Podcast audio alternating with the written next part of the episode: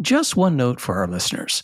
This episode was recorded with some internet issues, which you may hear, but it's still a really good episode. Seriously, it's really good.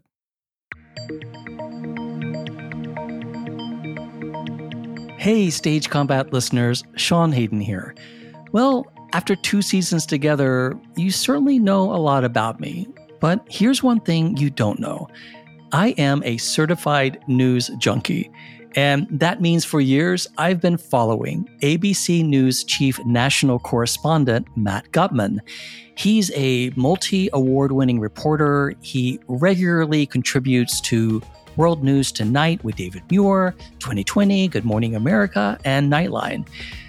For years, I've watched Matt report from war zones. We're on the eastern side of the town of Chasiv Yar. You can hear that artillery outgoing, rifling through the air.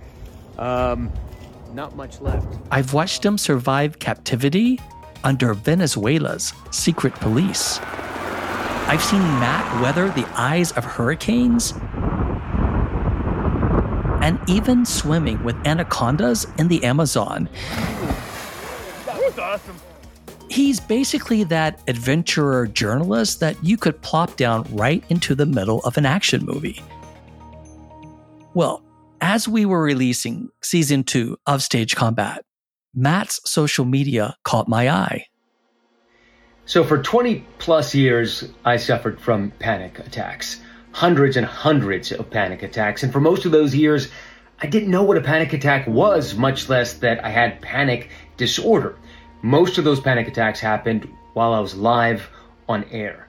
Um, so because Matt was talking about his own mental health journey and hearing about someone else who also suffered with panic attacks, you know, after telling you about mine in stage combat, well, that really resonated with me. Then I found out Matt had just written a book about his experiences and panic disorders. What they found was that 30% of all the patients who present at ERs across the country thinking that they're dying of a heart attack are actually suffering a panic attack. 30%, that's the equivalent. Matt's book is called No Time to Panic How I Curbed My Anxiety and Conquered a Lifetime of Panic Attacks.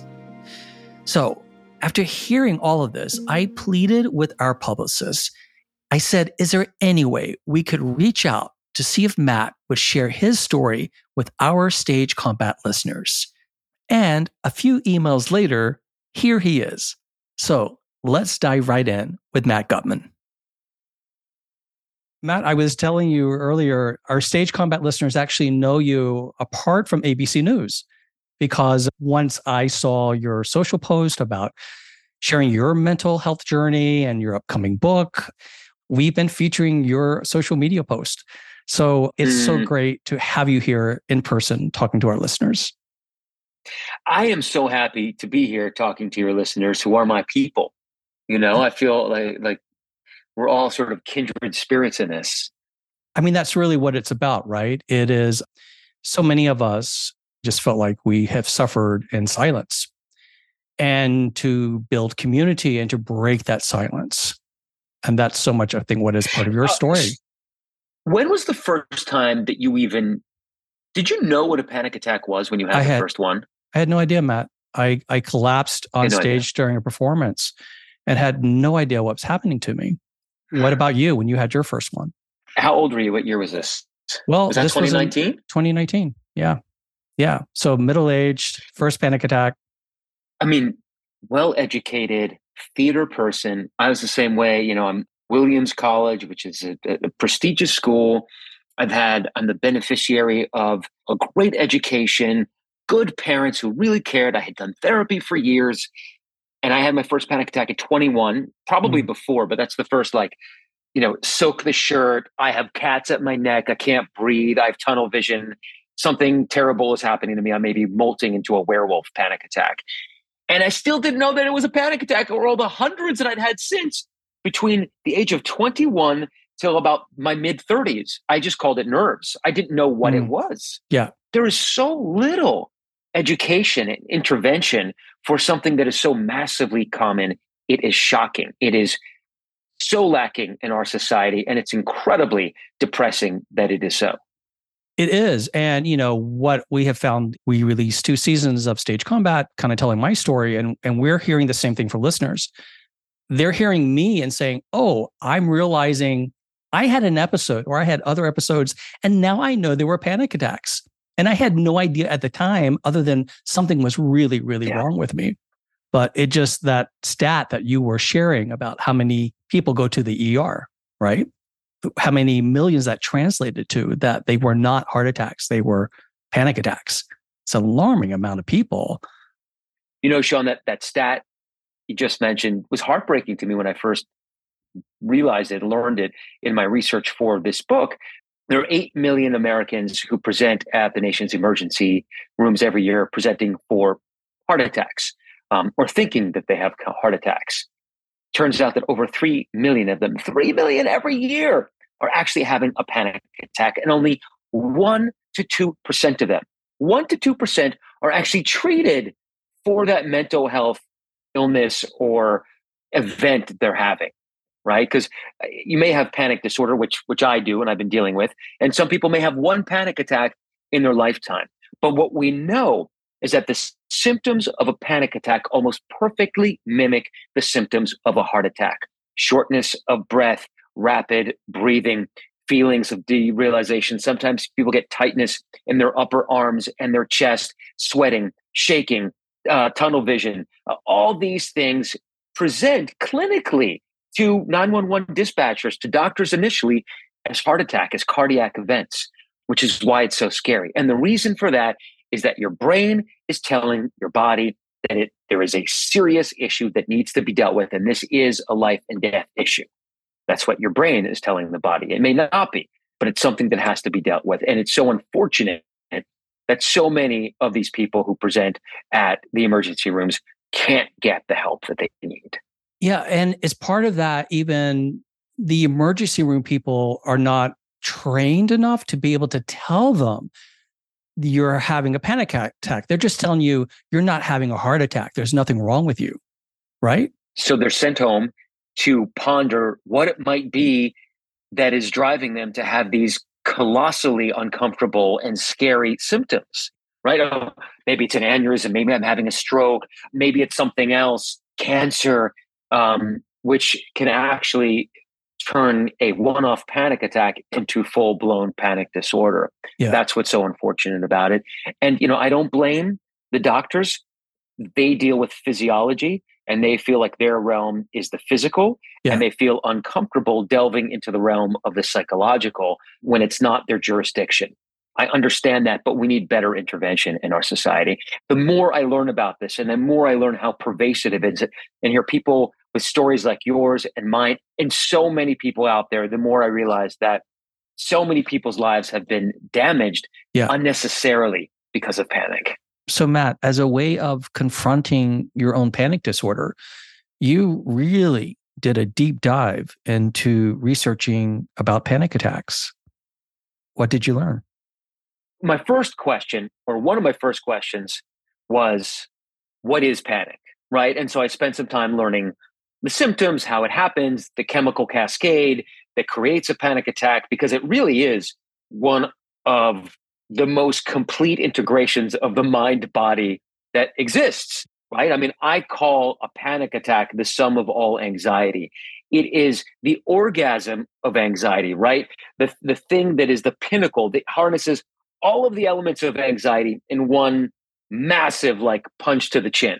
Wow, I think um, we need a t shirt for that. It is the orgasm of anxiety. I mean, but it really is. Making you sometimes blubber things that you regret, leaving you sweaty and shattered afterwards and sometimes feeling like you need a cigarette or whatever it is that you do to to yeah. blow off steam. And not only emotionally beat up but physically beat up afterwards. I don't think that's what a lot of people realize. Because when i went through mine at my theater job it was that also that feeling of being physically beat up for days afterwards.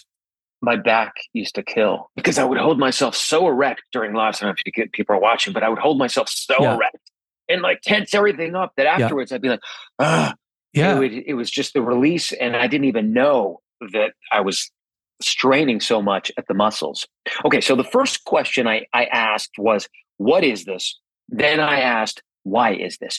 Why is it that humans even have panic? I could not understand for the life of me why we had not selected out of it, right? Mm. What happened to survival of the fittest? How can it be that this is a trait that has remained in the human genome, right? It is the most, it is harmful. It is bad for your health. How could this still exist? So, am I the product of some weird kink in the human genome? Or is there something else going on? And so I went down this rabbit hole of evolutionary psychology and biology. And I learned that panic is actually normal. I'll say it again panic is actually normal. Here's why there are two major baskets of fear that early humans had. One, like we lived in a cave with a bunch of our kin, typically, sometimes people who weren't exactly family, but close. We were afraid of being eaten on the savannah by a lion, of rock falls. We were afraid of lightning, of fire, of illness, of a splinter that could turn into an infection that would kill us. Those are the physical fears. The second basket of fears were the social ones because we lived in cooperation with these other cave people or tribes people or whatever it was. And without the cooperation and the network of that small, tight knit group, we were goners. If we got excommunicated out onto the savannah, we were dead. So we needed that group. So the fear of social rejection became massively powerful, which is why we are so attuned to that slightly raised eyebrow, to the judgment that we sense in the curl of someone's lips and a frown. We are exquisitely attuned to these social cues. Some of us more than others, right? So the social fears ended up having as much physical stress response as the physical fears, mm. which is why we have literally the fear of impending death when we fear social rejection or social judgment. That is why we have a panic attack. It is the body and the brain's way to remind us not to make a social transgression. Don't get kicked out of your group because it could end up with you being dead. Stay in the group. Don't make, you know, whatever. Don't step on the mother or earth mother goddess figurine or whatever it was. And so we are actually justified in having pretty much the same amount of fear in social rejection as we do in being eaten by a lion. That's why I have that visceral sense of fear.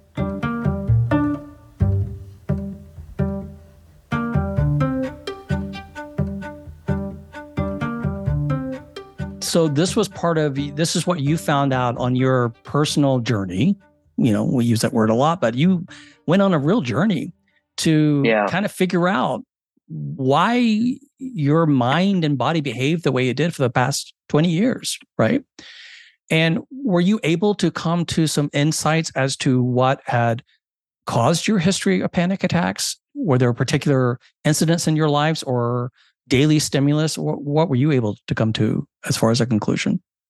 I knew exactly what the stimulus was. It was going live in front of a television camera. Hmm. It was the fear of judgment of my peers. It was the fear that I would make some sort of mistake, lose control, and get kicked out of my group. You know, hmm. my group was the executives and the anchors at ABC News. And my fear was somehow making the group weaker and being kicked out of the group. So social judgment was my personal fear. Now, why do I have such a keen fear of social judgment? I'm not sure. I, I just call it the courageous coward, right? For many years, I was the reporter, I still am, who goes to war zones. I spent the first seven and a half years of my career in the Middle East covering every single major conflict in the Middle East from 2001 to 2008. I was there when 9 11 happened. I was in Iraq shortly after the war began. I've been to Afghanistan, to Syria, to Lebanon. I've been shot at. I've been held captive in Venezuela by the secret police. All these things. But my God, standing in front of a camera, about to go live when there's absolute silence around me in pristine circumstances, that was terrifying to me. Going in front of a camera live, that was more fearful for you than actually being in a real dangerous situation, such as a war zone. I wasn't afraid of the lion eating yeah. me. I was afraid of the social rejection by my group. Yeah. I felt more comfortable with the lion than being kicked out of my group.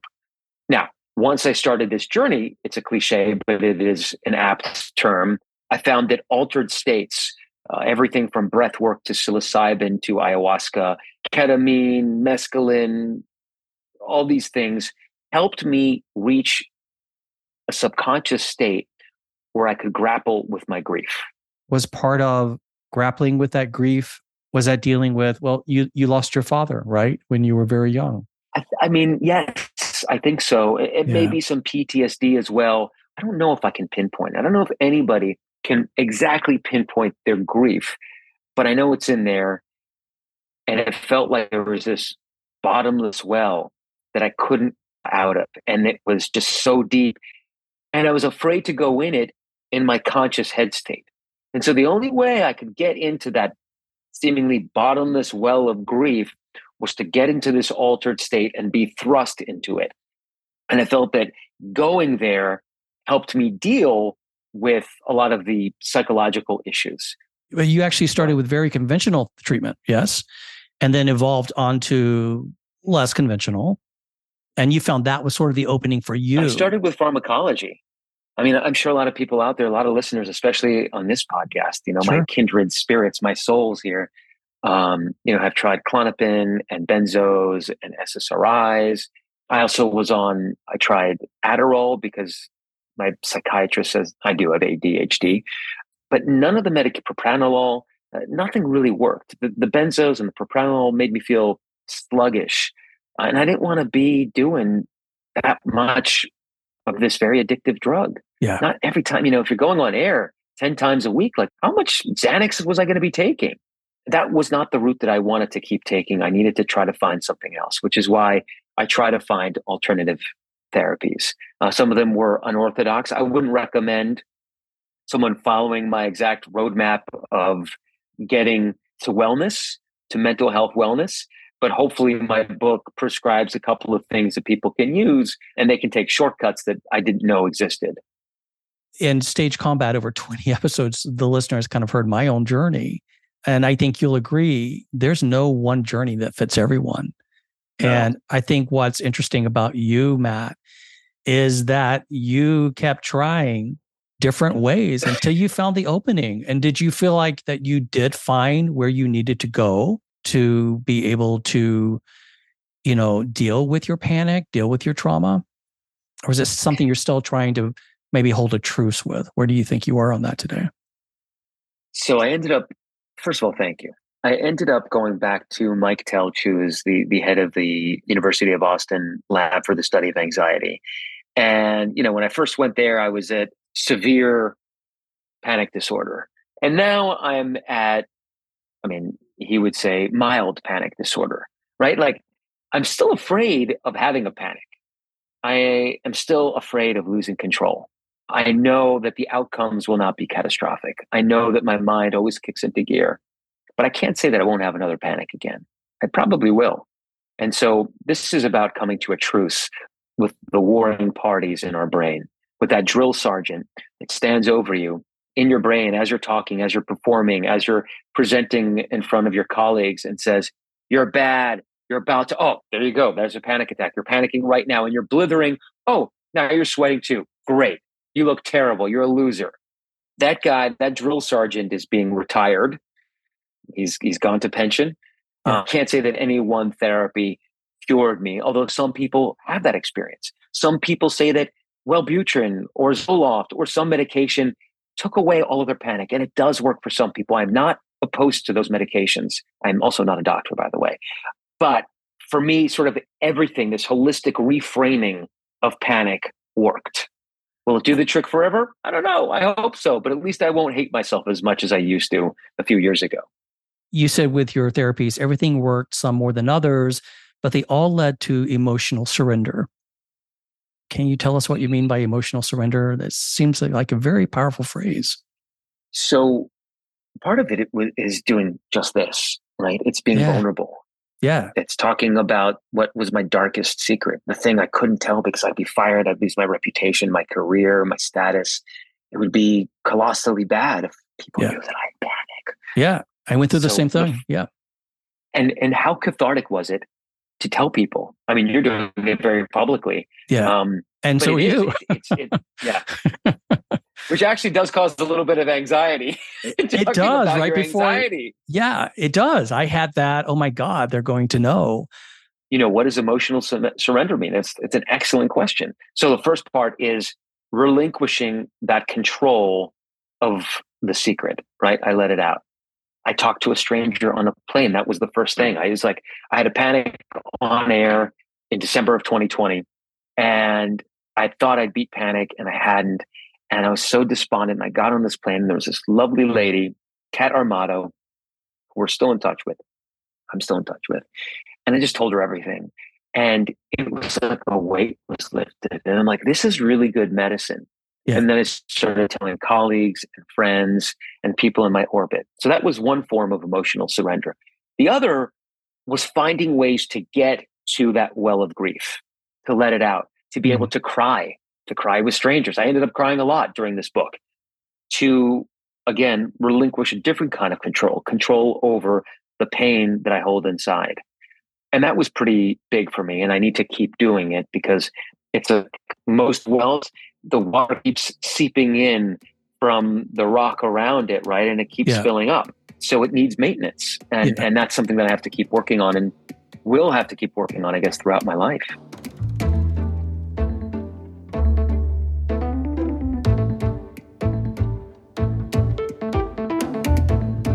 Ask you something that I've talked a lot about is the role of for male identifying people, traditional masculine norms. And I'm interested, I know in my journey, that certainly played a, a role in my shame of anyone knowing that I had a Mm. panic disorder. Is that part of your experience as well?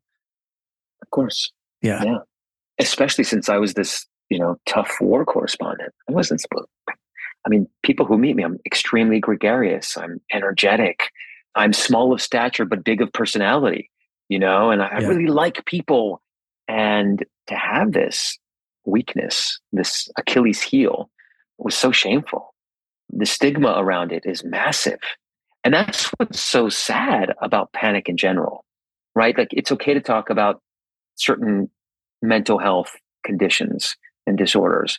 But panic isn't really talked about in our society because it's associated with hysteria and loss of control. And we as men have to keep control. We have to maintain that control. And it's certainly that's not talked that about with regard to men.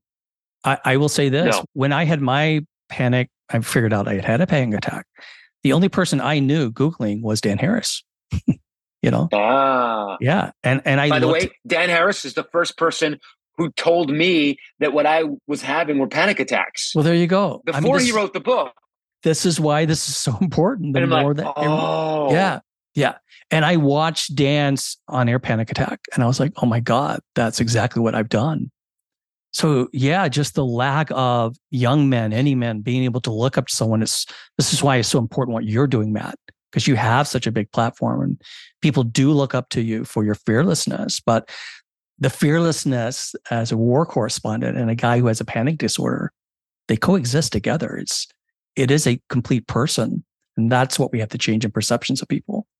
you know, I think I, I love that you just used the term complete person because crying, being vulnerable, exposing yourself in some ways that might feel uncomfortable, revealing your dark secret is part of the complete human experience. Yeah. Right. Like, and if we don't have that, we are bound to break down. And so, again, this is what this journey taught me that, you know, as vulnerable as I am typically, and I'm, you know, a big sharer, hiding stuff can be pretty bad and pretty damaging, especially something like panic. So I'm working on it. I'm still I'm working on it all the time. It's it's it's not something that you master and it goes away, I don't Yeah. think. But it's also, I want people just to know it's been obviously very painful for me and for you. It's probably directed our career in certain ways that we hadn't anticipated. Yes. Um, but it's also it's it's super strength. Yeah. And I do believe it's a superpower because people who have panic are much more likely to be ultra sensitive to others. Um, Empathetic. and remember, there is a reason that it still yes. yeah. And there's a reason it still exists in the human genome and hasn't been selected out over tens of thousands of generations. There's something in there that is beneficial to the human condition.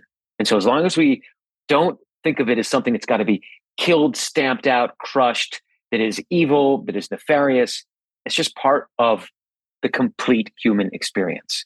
As long as we remember that, I think it's very important and helps sort of push that drill sergeant, that angry drill sergeant out of the corner of our brains. Well, I'm so glad to hear that you were able to come to that point. It's something I was able to come to after three and a half years. And that's something our listeners have heard in my story. Mm. Can I ask you, what has the reception been like with your professional colleagues now that you have become public about uh, your panic disorder in the book? What, what is that like for you right now? So, the, you know, a lot of them have come forward and said, I also suffer from panic. I've had those panic attacks too. And I think this is actually one of the reasons I wanted to talk to you because I think in the world of actors and of people who are presenters and television and radio and other media, I think this is far more common than anybody talks about. Oh, I do too. And I yeah. think the use of drugs to combat it is far more common than anyone wants to talk about. I don't exactly know how pervasive it is in my industry, but I imagine, I mean, it's a terrifying thing, right? There's a, a, a director in your ear counting you down. You have 15 seconds to talk. You're expected, nothing perfect. And you have 15 seconds, right? It's easy to talk for minutes and you have an um or stutter. No one can be perfect in that amount of time. But the shortness, the actual brevity of what we're supposed to do as TV correspondents makes it more difficult, especially when we're in the field. So, you know, it, it's kind of a crazy business and there's all these stuff that's happening around the scene. And I'm sure acting is the same way in theater. Yeah, for sure. Whether you're performing in front of a live camera or a live audience, it's basically flying without a net.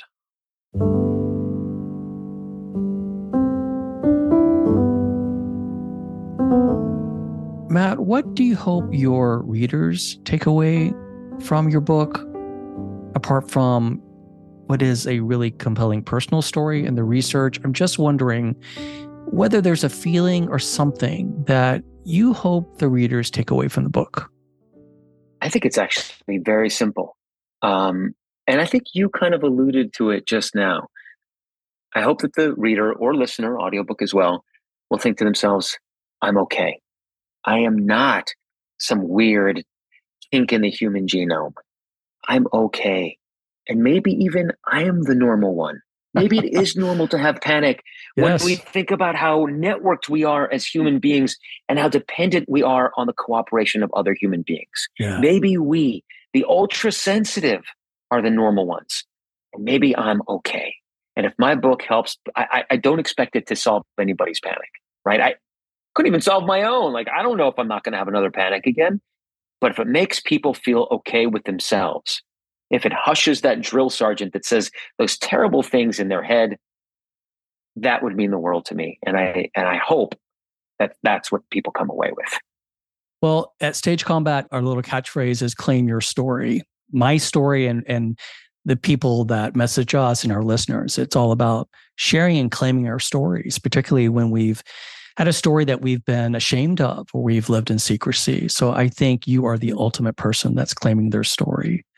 And wow, uh, that's quite a destination. Thank you. I'm, I'm honored, especially with you. You know, oh please, please. Uh, and I think that I think you agree that two people like us having a conversation like this, you know, it has dividends. And you know, we all have different platforms, mm. right? You have a big platform, Matt. I have a modest one, and there's people with less than me, but we all have a platform. It can be just who we sit around and have coffee or drinks with that we can talk about what we're going through. You know, that is so important because one of the dividends of doing this book and talking about it is that all these people have come out of the woodwork. You know, I talk about it at parties now, wherever I go, I'm just very open about it. And uh, all these people are confessing to me they wake up with night terrors or they have panic attacks when they have to do a Zoom with their colleagues and they tell me about it and they realize they're not alone. They realize it's okay to talk about it. And for me, that has been one of the greatest dividends, personal dividends and rewards from doing this project. Because so I think it's, we're, it's been wonderful to see. I think so many people are desperate for community in that regard. Don't you think, Matt? And that's what's happening with the people commenting on your social media, that how much it means to hear you express what you're going through. It's community. So, you know, Sean, one of the things that I started looking for back in 2020, late 2020 and early 2021, before you existed as a podcast, was a support group. Yeah. I don't know if you ever joined one. Did you? I did not. No. So once I started talking to people uh, and telling people about the panic, realized it was medicine. I was like, okay, I've never done one before, but I need to find a support group. And you know how many I found nationwide? And I got, I enlisted the help of the ADA, the APA, everybody. Three nationwide that you can join. That's just bonkers. How is that possible? I don't know. So that's why I think platforms like this, like yours, are essential to helping people and letting them know that they are not alone. I just want to tell our listeners Matt's book is No Time to Panic How I Curbed My Anxiety and Conquered a Lifetime of Panic Attacks. It's published by Doubleday. And we want to tell our listeners to make sure they get a copy of Matt's book and, and to let us know what really resonates with with you mm. and reading Matt's story. And we're going to continue this conversation on Stage Combat. So you're, you're going to be part of the conversation for a while, Matt Gutman at Stage Combat. I am honored. Thank you. Thank you so much, Sean. Thank you, Matt Thanks, Gutman. everybody out there. Thank you.